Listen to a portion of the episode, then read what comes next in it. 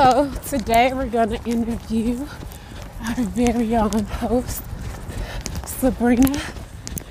Hey y'all. So we want to get your perspective on running, love, but let's just start off on when did your run journey begin? Um, well, I guess I was sort of always a runner because I ran track in school, and then once I was out of school, I started running just to maintain my weight because, you know, you start losing weight as you get older. So I would do a couple of miles here and there, um, and, but I didn't really start doing full-out endurance runs until I moved back to Chicago, and I found Black Girls Run, B G R, and that's when I began training for my first half marathon and my first marathon, triathlons, and so forth. So that was, I think, two thousand twelve. So I've been running endurance runs ever since. Now let me ask you, it sounds like you've been doing it for a while. How have you been able to balance that with your family? Well, and tell us about the dynamics of your family. Okay. Well, starting out, um, like I said, I would run a couple of miles there and there. Once I had my son and when I was married, it was hard. So that's when I began to um, allocate morning time for my workout. But I was always on the treadmill because it was still dark outside. That was the only time I had to myself before everyone woke up. Um, and actually, I've been doing morning workouts ever since. So that he was born in ninety-eight. Um, so that way I can still have that balance. Um, now that I'm divorced, you know, my son, he's away at college now. My time is my time, but like I said, I still keep it in the mornings because it's just easy, easier, not easy, but easier to get it in because I know for me, if I do it after work, I'm not going to do it.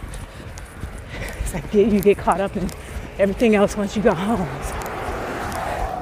But um, I just make it a priority. Yeah. So since then, I, I would presume you've dated. Has exercising, running, how has it played an impact on your relationships? Or has it played an impact at all? Um, it does now. I need somebody who at least is health-minded. Or active. Active, right. So they don't, the requirement is they don't have to run like you. Right. They, they just to have to have an active lifestyle. Active lifestyle with health in mind. Okay, wanting guys, to improve themselves. You gotta have yes, you have to make, have a healthy lifestyle. That also includes diet. Like I said, I was always trying to keep an open mind, but realizing me trying to conform to them, it I wasn't was working. wasn't working. I was gaining weight, and I wasn't working out. And this is health and fitness really has always been a part of my life. So, and I already know. Because of my body type and the relationship that I have with food, yeah, I will always have to work out. But I enjoy it, so yeah. Having well, someone with the same mindset. Advocate for a bit. Uh-huh. Being a runner, also, you know, we can get extremely uh, addicted. I don't think that's the word I'm looking for. And rigid about our exercise and. Yes. Especially if you're training, it can become our singular focus. Yeah. And we forget to, about everything that's happening around us, uh-huh. Especially training season. Right. Because it consumes our time. So, wouldn't you say having someone that was somewhat opposite of you that allowed you to kind of let your hair down uh-huh. would be a good thing? in some respects. Yeah, some way, because then when there's that person that's the opposite, you learn, you can learn from them. You get exposed to different things. So that's fine. Like I said, they don't have to be a runner, but we have to have a mindset and want to live a healthy lifestyle. So, but that includes, that includes a variety of things, different exercises. But it's great when you can, when you do have someone to share that with. And, uh, you know, you have goals, someone to cheer you on, support you, and vice versa. If they're, you know, have their goals, you're there for each other to help each other out to reach those goals. So, but it doesn't have to be the same arena as like running. How have you connected with those that were like-minded? I mean, it was actually a pretty easy transition a lot of times. And that's what most of the conversations centered around. Running, races, um, whatever, the latest news within the running community. So you have that in common yeah. with the person. Did you find it to drive you more, be more competitive with that person? Well, I did. One guy I went out with, of course, he was faster, and we would run together. So it pushed me to uh, be able to, I mean, he would slow down for me, but it pushed me to try and go faster to keep up with him, so he wouldn't have to slow down as much. So I would say it made, made me a better runner. Um, so the ultimate question uh-huh. out of all of your dating experiences, have you found love on the run? Well,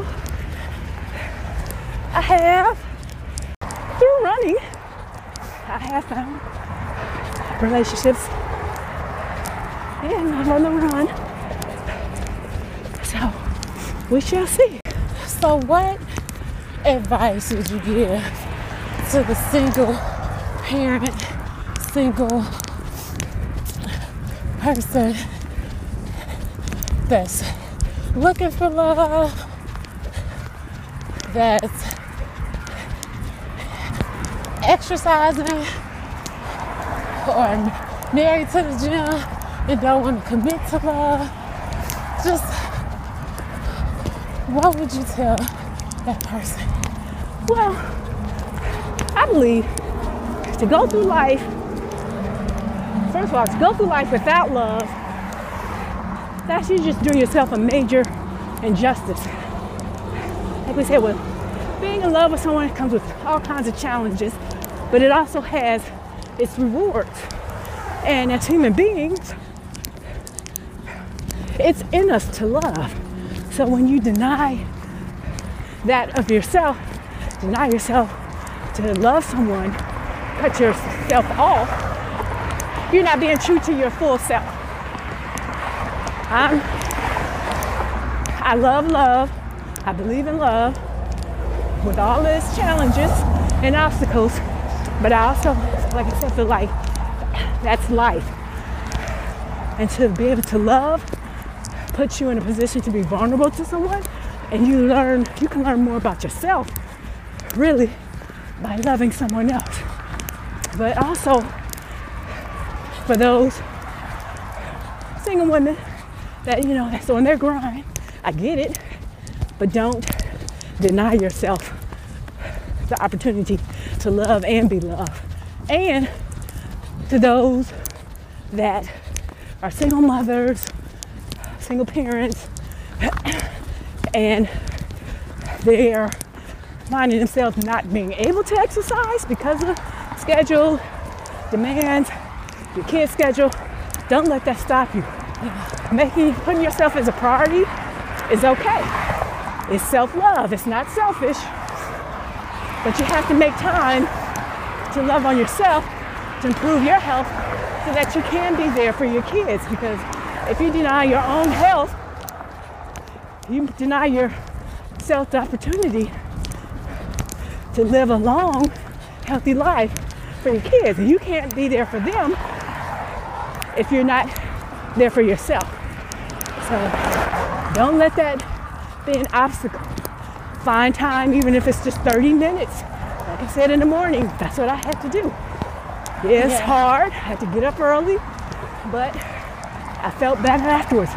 Every time. This morning was a struggle. But oh we're God, at the, tell me about it. Yeah. Same. We're at the end of our run, and I'm better for it that I did get up. I'm glad I did. I have this mantra that I tell myself because I'm ultimately in competition with myself. Uh-huh. I'm going to show you. Okay. I'm going to show you, because sometimes the other part of me just, like you said this morning, is cold. Towards the end of the week was is the most difficult. Right, the end of the week is hard to uh, to get motivated, get and it's winter. We're in Chicago. But it's, it's these cold. Type of runs that count. Exactly, because so. It gets you ready for when it is warmer, and it, like you say, makes you stronger, a better person for Absolutely. It. Today we have Earl Sewell with us. Earl is a another avid runner who's single, so we're getting this perspective on love on the run from a single male viewpoint, and we're gonna turn it over. Earl, tell us a little bit about yourself. Ain't much to tell. uh, I've been an athlete most of my life. Uh, got into distance endurance races in my late twenties, early thirties. I use it as a way to manage stress, to get mental clarity, and to mainly deal with uh, things like anxiety, uncertainty, those sorts of things. It's a great physical fitness. It's a great countermeasure to the stressors of life. Yeah. Okay. So, as far as your relationship status, history, however much you want to tell us, tell us a little bit about that. Well, you know, as a let me walk a little bit. As a maturing, as a mature male and man, there has been times where I've had great relationships and times where relationships just didn't work. So, at this point, I would say when it comes to that, as crazy as it sounds, I'm still learning. But more, not about, I would say, women, but more about myself and what it is I truly want, instead of going off of the conditioning and training I got as a young man that has carried its way all the way up until middle age. And a lot of the conditioning and messaging, messaging I got as a young man was that women are primarily for pleasure. Our society keeps perpetuating it in our music and that sort of things. And, our, and so I think our society has a tendency to focus on what's pleasurable rather than what's uncomfortable. And so, as a guy, I have and had a tendency to always focus on what's going to give me the greatest amount of pleasure with the least amount of drama. Mm-hmm. And as you know, every relationship is not going to be all sunshine and rainbows every day. Every day is not going to be like that. There are going to be a lot of difficult days and a lot of difficult conversations and a lot of difficult circumstances and situations. However, I think where I think where things went a little wrong, and I can't speak for every man, but I think our society doesn't really encourage men to have emotional intelligence. Oh. Okay. And so, for example, you're a little boy, seven or eight, something goes wrong and you get hurt, the first thing people tell you is to suck it up and be a man, or my little big man. Mm-hmm. And the messaging is that those emotions of pain, anxiety, stress, whatever, are not part of the male, should not be part of the male persona. In fact, when it comes to emotional intelligence and emotional things, men are only given a few instances in life where they're allowed to cry publicly. Yeah. Can you name one of them? The death of the mama. Death of the mama. Mom. When's another one that a man can cry publicly and it's acceptable? I would say or death. Yes, of the father. A child is born. Child, child is born, born. Number two. Yeah. Give me another one. Any more? A wedding. Uh, a wedding. You can do that. Let me ask you this. When's it okay for a woman to cry and release those emotions? All the time. Bingo. So you're constantly... Is it though? I wouldn't agree with that. Well, we're perceived as emotional. And I wouldn't agree with that. P M S, we're perceived as unhinged and, like I said, emotional. So, not saying that's, it's acceptable. That's debatable. But it's... the perception is out there that we are. Yeah. Not everyone is like that. Some women hold it in too. But what you're saying, how does that fit in with dating? Dating well, and sure. and in relation to your health okay. and fitness life goals, lifestyle and goals. Okay. In dating, as you go along in dating, a question that will always come up from a woman, what are you thinking and how are you feeling? And the man's action reaction is usually none. Because we don't know. We don't know. Because for years, decades, or whatever, whenever something emotional came up, you had to suppress it. Because it was a threat to your masculinity to be seen as an emotional man. You so, have to be seen as a stone, as a rock. So and you ain't nothing but somebody that's weak or homosexual if you start crying or show that human emotion. And it's like, we're emotional too. But when we try to suppress our own emotions and not let them flow through, it's like trying to hold a gorilla in a trash can. If you think of your emotions as King Kong and you try to put that in the trash can, guess what? King Kong is gonna bust out. And it may be in an explosive way in a relationship. Oh, wow. Uh-huh. Keep on. An explosive way in a relationship, the inability uh, to just manage the ebbs and flow of that energy. Uh-huh. So a lot of men, we try to numb out so that we don't feel that, those unwanted emotions, we only feel the good ones. So we will numb out alcoholism, drugs, sex, uh, doing crazy things, risking our lives. We do all of that so that we are constantly on a pleasure high and never understanding the how full, to process it. Right, the full, the full spectrum of emotional health yeah. and emotional well-being. So it comes up in relationships when people ask, you know, well, what, what are you thinking or how do you feel? And a lot of men honestly don't know, whereas if you ask the average rank and file woman, she can give you a whole list of emotions that are happening all at the same time. And sometimes men will look at that like, I don't understand. Mm-hmm. Because uh, it just, at least in my generation, I don't know about this new generation that's coming up, but as a Gen Xer,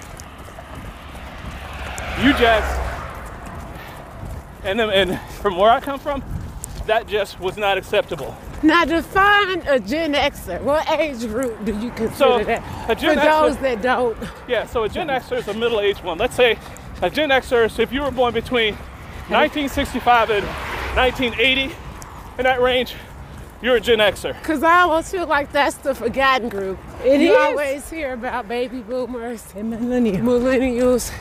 Millennials. Yeah, we're the ones. We're the ones we're that grew up in between. Yeah, we're the ones that grew up on television commercials. Latchkey we were latchkey kids. kids. Yeah, we were the generation that was marketed to heavily when it came to food products, which is a good segue to nutrition. T V dinners. Right, because hungry man. Right, be, because if you came from a household where you had a single parent or two parents, they were working all the time. And mama wasn't coming home all the time necessarily standing up in front of a stove. Right. So she was like, you got this hungry man dinner with Salisbury steak and processed mashed potatoes. With gravy and macaroni and cheese. Right. And then they invented the microwave where you could go and nuke it. Right, right. So mom could have dinner for everybody in under fifteen minutes. Not realizing what that was doing to our health. So yeah. Is dating as a Gen Xer and what you're talking about, emotional intelligence, what are you looking for in a woman in terms of compatibility when you are dating? So she has to be First of all, she has, to, she has to be smart. I'm, I like brainy women. I like you. I like your brain first. If I can connect to you intellectually, you've got me.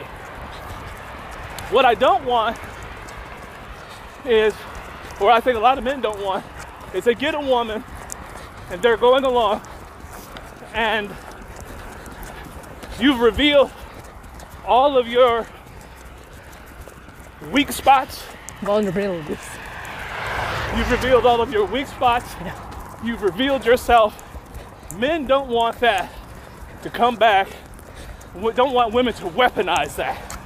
Uh-huh. So you're saying if the man reveal the weak spots, you know, they don't want the woman to come back? And weaponize that and weaponize against them. In other words, okay. See, that's the reason why you blah, blah, blah, blah. Uh, yeah, okay. Because a man's gonna shut down the emotions. He's not gonna go through the phases of, oh, your comments really hurt me, or they really upset me, or I didn't like the tone of what you said. He's gonna shut down, and here comes King Kong, thumping his chest, saying, how dare you? And uh, so a man doesn't want that. However, if you know your man, you know his mood swings. Or you, or, well, you're both just as equally intelligent about each other. And you know what's going to be a trigger. So I think that part of the relationship process, you have to ask a person before you start laying down with them, having sex with them, doing anything else like that with them. You have to ask critical questions like, how does anger show up for you? That's important to know. What does success look like for you? Yeah. How are you with money? Yeah. Let's have a dignified conversation about money. No judgments, just where are you? How are you with your family members? Who has emotional strings on you? Who can, ah, that's a good one. Wow. Who is it that can pull you out of this relationship or into an emotional tailspin at a dime's notice? And why?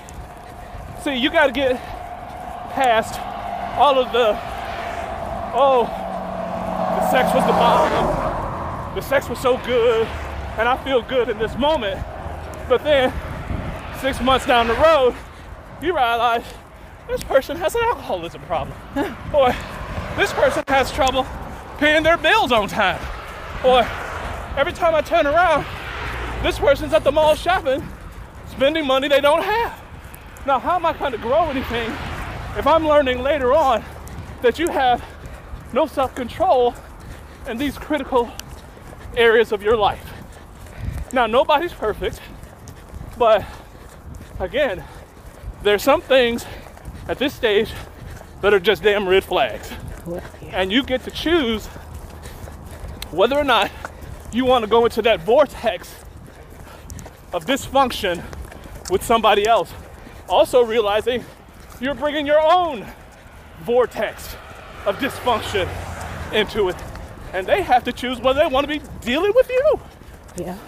Does health and fitness fit into that for you as far as well, so, dating and what you're looking for? So for the ego side of me, because men have egos, for the ego side of me, the fitness really strokes the ego. Ego is where a lot of male confidence ends. For example, when a man is physically fit and he knows it, he has something called the cock of the walk. The cock of a walk. The okay. cock of the walk. So in other words, when a man strolls down and he's confident in himself, he has that certain black man stroll. Yeah. In that, other words, he knows he has options. Yeah, it's like Denzel has that stroll. Obama, oh, Obama has that yeah. stroll. And even men can look at that stroll and say, God damn. I need my, I need my rhythm to reflect that. So how it relates to relationships. For me, you have to be a woman who's into fitness. Because, let's face it, when you have a training partner that you can work out with, that's just as, that y'all are on the same page, it makes a difference with the relationship. Yeah. It makes a difference in the bedroom. It yeah. makes a difference with how you handle the stresses of life. And this is not, oh, what I'm going to do. Don't you ever get with somebody, if you're a person who's physically fit and you meet somebody and say, oh, I would like to do that, or I'm going to try to do that. I say, nope, catch me once you've done it for a while and you're consistent, because there's a difference between somebody talking about what they're going to do and what somebody's already doing. Yeah.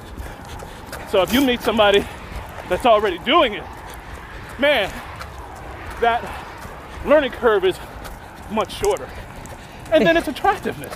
Uh-huh. Men like to know that the woman on their arms is attractive to a point that other men can look at her and say, damn, way to go, man. You know, you better keep that. That's feeding, feeding into the ego, though. That's feeding into the ego, which is where we have a lot of our sense of self-worth. And Not so saying that, that's right. You're just saying that's reality. That's reality. Same okay. thing, I think, may go for a woman. She doesn't necessarily want a couch potato. She likes it. Do. Well, I've seen, I just recently saw a post this week, and they had different men, pictures different men, and it was basically which ones you pick. And a lot of women, women picked the big guy, the, uh, what's his the name from Miami? Rick Ross or somebody? Rick Ross. It was his body type. I don't know Why what do he looks like now. Why do you think that is? I think it's maybe they, there's some type of symbolic symbolism, some symbolism for protection maybe, because he's a big guy. He'll be able to protect me maybe. But he's got cardiovascular issues. Well, of course, that's, that's what I'm thinking. Like, that's not healthy. Well, but everyone doesn't think that way. Well, here's what someone told me once. They said, I'll pick the big man like that so other women ain't looking at him. I know I got him. And the amount of women that's gonna look at him, they're not gonna look at him a second time because of that. But if you're young, if you're mature If you're young and buff, you got it through you. But as you age and you keep that up, for a man who hits a certain age and you know that you can still be attractive, we will work hard if you're that type of guy to maintain that. I don't know. I think for women it's kind of different, because I think if as a man you have good qualities, like you show that you're a protector, you're loving, caring, though yeah. caring, the looks aren't that big of a deal like it is for, of course it play a role, yeah, but it's not that big of a deal like it is for a man, I think. That's true. We look at we're everyone is visual, yeah, but we go beyond the visual. If I can connect, well, see, right. Well, see, that's another thing where there's a disconnect, I think, in Western culture and how men and women are raised. Boys, at least in my generation, in my little Chicago community, you didn't look at women beyond a pleasure thing. It's like, and even when we had our mamas, the only person that could have that was mama and grandmama, and no man had to come mess with mama, grandmama, auntie, whatever she is. But for the most part, I think personally, that's where the disconnect is, where you don't learn that stuff. That stuff has to be taught. And this is where rites of passage comes in. There are no more, at least that I know of, where you have young men where they have other men teaching them rites of passage into manhood. Because a boy needs a mentor, a real strong figure between the ages of eleven to twenty-one. You need a strong male mentor or mentees uh-huh. that can help you through that stage and lay the foundations of integrity, moral responsibilities, and things like that. But so many men who are fathers didn't get it themselves, so they become fathers and don't know how. True. Don't know how. It's not there. So, I mean, yeah, because I mean, when you talk about, since we're talking about love, love is deeper than the eye, right. What the eye sees. So let me ask you, what does love look like to you? What is love? How do you how do you get through how do you get through love on a daily basis? For a woman, what does love look like? What does it behave like? What does it mean? Because a man may think love is one thing, and a woman could be someplace else on the spectrum. True. So you're asking, you want to So I'm asking, black woman perspective, what does love from a black man look like, feel like, behaves like, and does? I don't want to speak for all black women. True. That's what I don't want to, because I think it may mean different things to different people different based on things, their experience. Correct. And, and their, their needs. True. Um, but I will say, for me, I believe love is unconditional. Unconditional. Uh, someone that's loyal, take no records of wrongs, everything that scripture says. Exactly. I believe that's what compassionate, giving, caring, yes, and protection. That's gonna, gonna ride with you. Yeah, women. And, and that's have the thing. Women want to ride or die too. Women. That's not ride. Just what men want. It's women uh, want and that. And I, I think this will be speaking for the black women, for all black women. Black men need to speak up for black women, yes. Period. Yes, hallelujah. And let the choir we, say we, amen. We've held, held, held it down, the household, when you guys were taken away from us way back when. Mm-hmm. And we still hold y'all down to this day. But when we're out here, like the Gabrielle Union situation with Terry Crews, mm-hmm. and kind of like how he did her. I don't know. He kind of threw her under the bus. What happened with that, sir? I don't know. Well, a couple of weeks or months ago, Gabrielle Union made a claim against America's Got Talent. She was on the show on how they had unfair treatment on the set. Oh, yeah. And she wasn't brought back to be one of the hosts on the show. And um, Terry Crews was on the Today Show, and he said he has, um, he, he feels that America's Got Talent is the most diverse uh, place he ever worked at. He didn't see it that way. He went on to say he don't have to speak for all women. The only woman he he needs to please is his wife. So why is he speaking like that? Oh, but then the catch twenty-two, he said his wife told him not to say anything, but yet he, he went on Today's Show and said something. Has he been a host on that show? Yeah, he's a host on oh, the show okay. now. Oh, okay. But when Terry Crews had that issue where he claimed someone sexually harassed him, right. Gabrielle Union was one of the people that had his back. A lot of women one had of the his first back. People that spoke on his behalf. Right. So, so exact. That's a prime example where we go to bat. Because you think about it, even Black Lives Matter. Of course, we're talking about men and women, but it started because our black men were being treated fairly. That movement was started by black women. So we've always been down for our black men and held them up.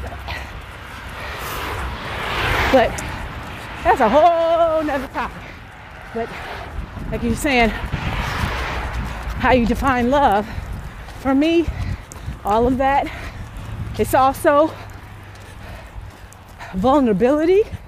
If you're able, if you're vulnerable to someone, it opens you up, and it doesn't, I don't see it as you're coming from a place of weakness, but you're coming from a place of being open and sharing and learning from each other. Because if a person doesn't really know you, can they really love you? They haven't seen all of you. So if you're talking about love, that's part of unconditional love. All of it. The good, the bad, the happy, the sad, all of that. But you need to be able to express that and share those experiences with the person that you say you're in love with, because that's how you grow together. And that's part, for me, defining love is someone you could grow, grow with through it all. So, in addition to what Keisha said, the protection, the kindness, the caring, compassion, all of that. But like we said, some people define it differently based on their own experience, based on what they've been exposed to. I know I have people in my family, especially the women, who to this day, they don't, they probably can't define love, yeah, because they didn't experience it from their own parents. So if you didn't, if you haven't experienced love, Or you didn't grow up in a loving environment? Uh, a twisted type of love. Well, yeah. A dysfunction? Or if you've experienced a perverted type of love True. growing up. Yeah. Or if you've witnessed love that was dysfunctional. Right. We are only as good as our environment that we're in. So Until you Especially, learn the difference. Until you, as Angela Maya decide says, to break the cycle. When you know better, you do better. You do better. Oh my God, the best example of that was Devon Franklin oh, standing up to his wife, standing up for his wife. Oh yes, I saw that. Oh my God. Yeah. What?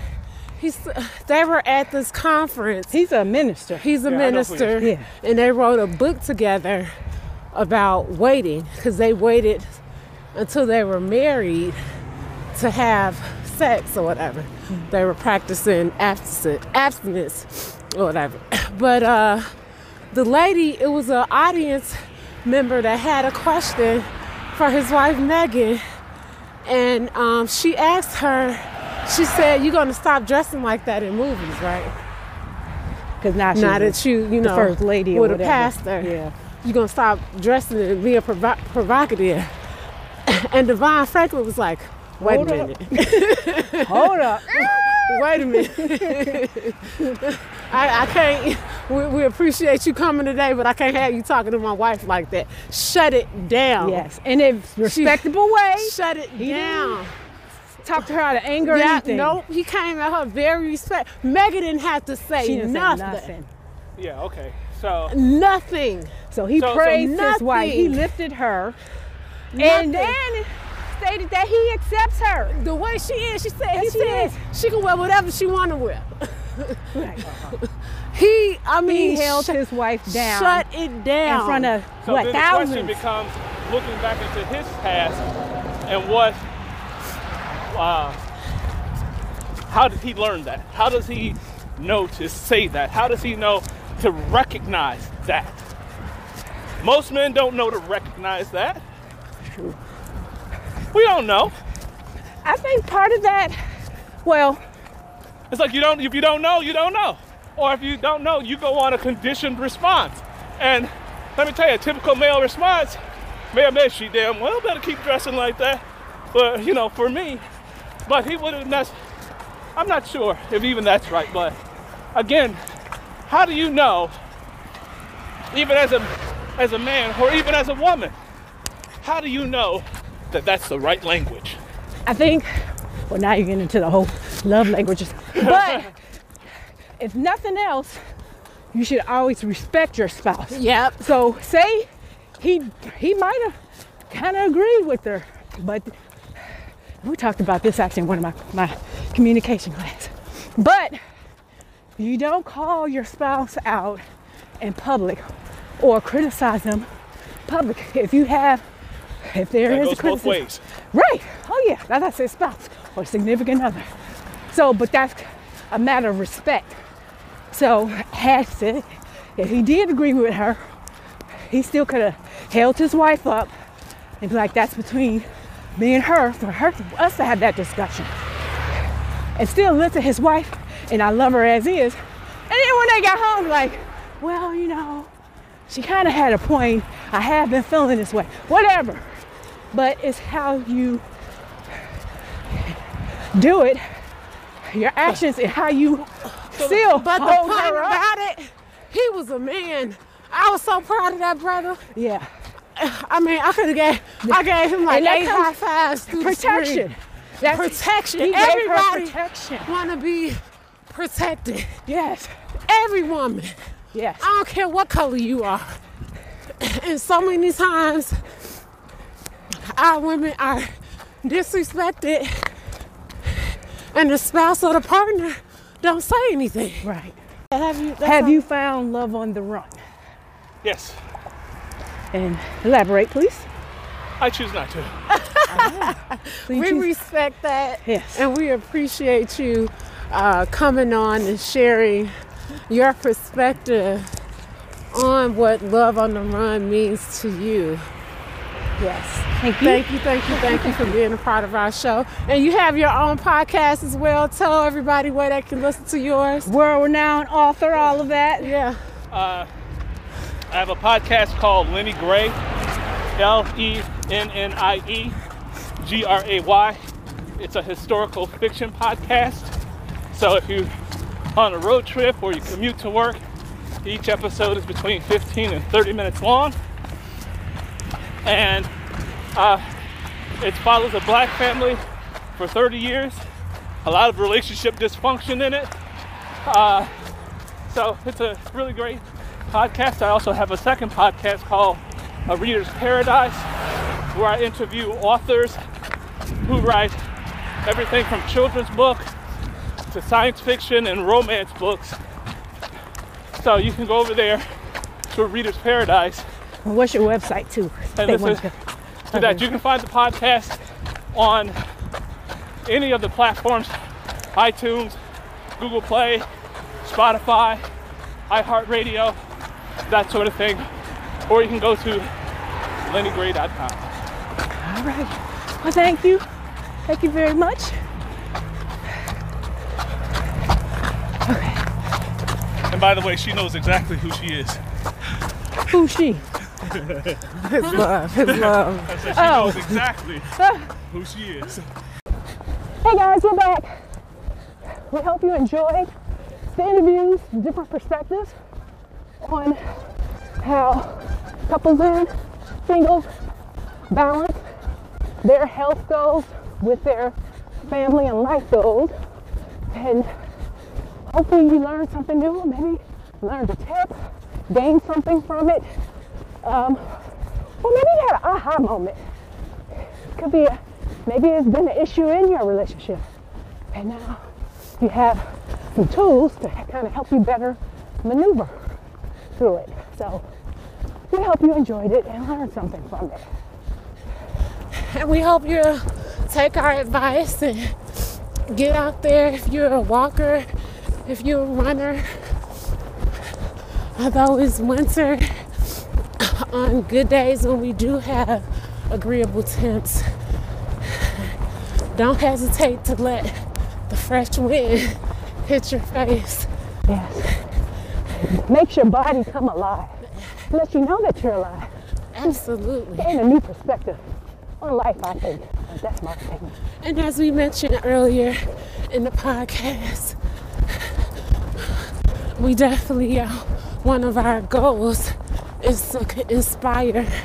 So we hope we inspire you guys to, um, the goal is not to make you all love running, because some of you may not even enjoy it. But we want to inspire you to fall in love with yourself. Self-love.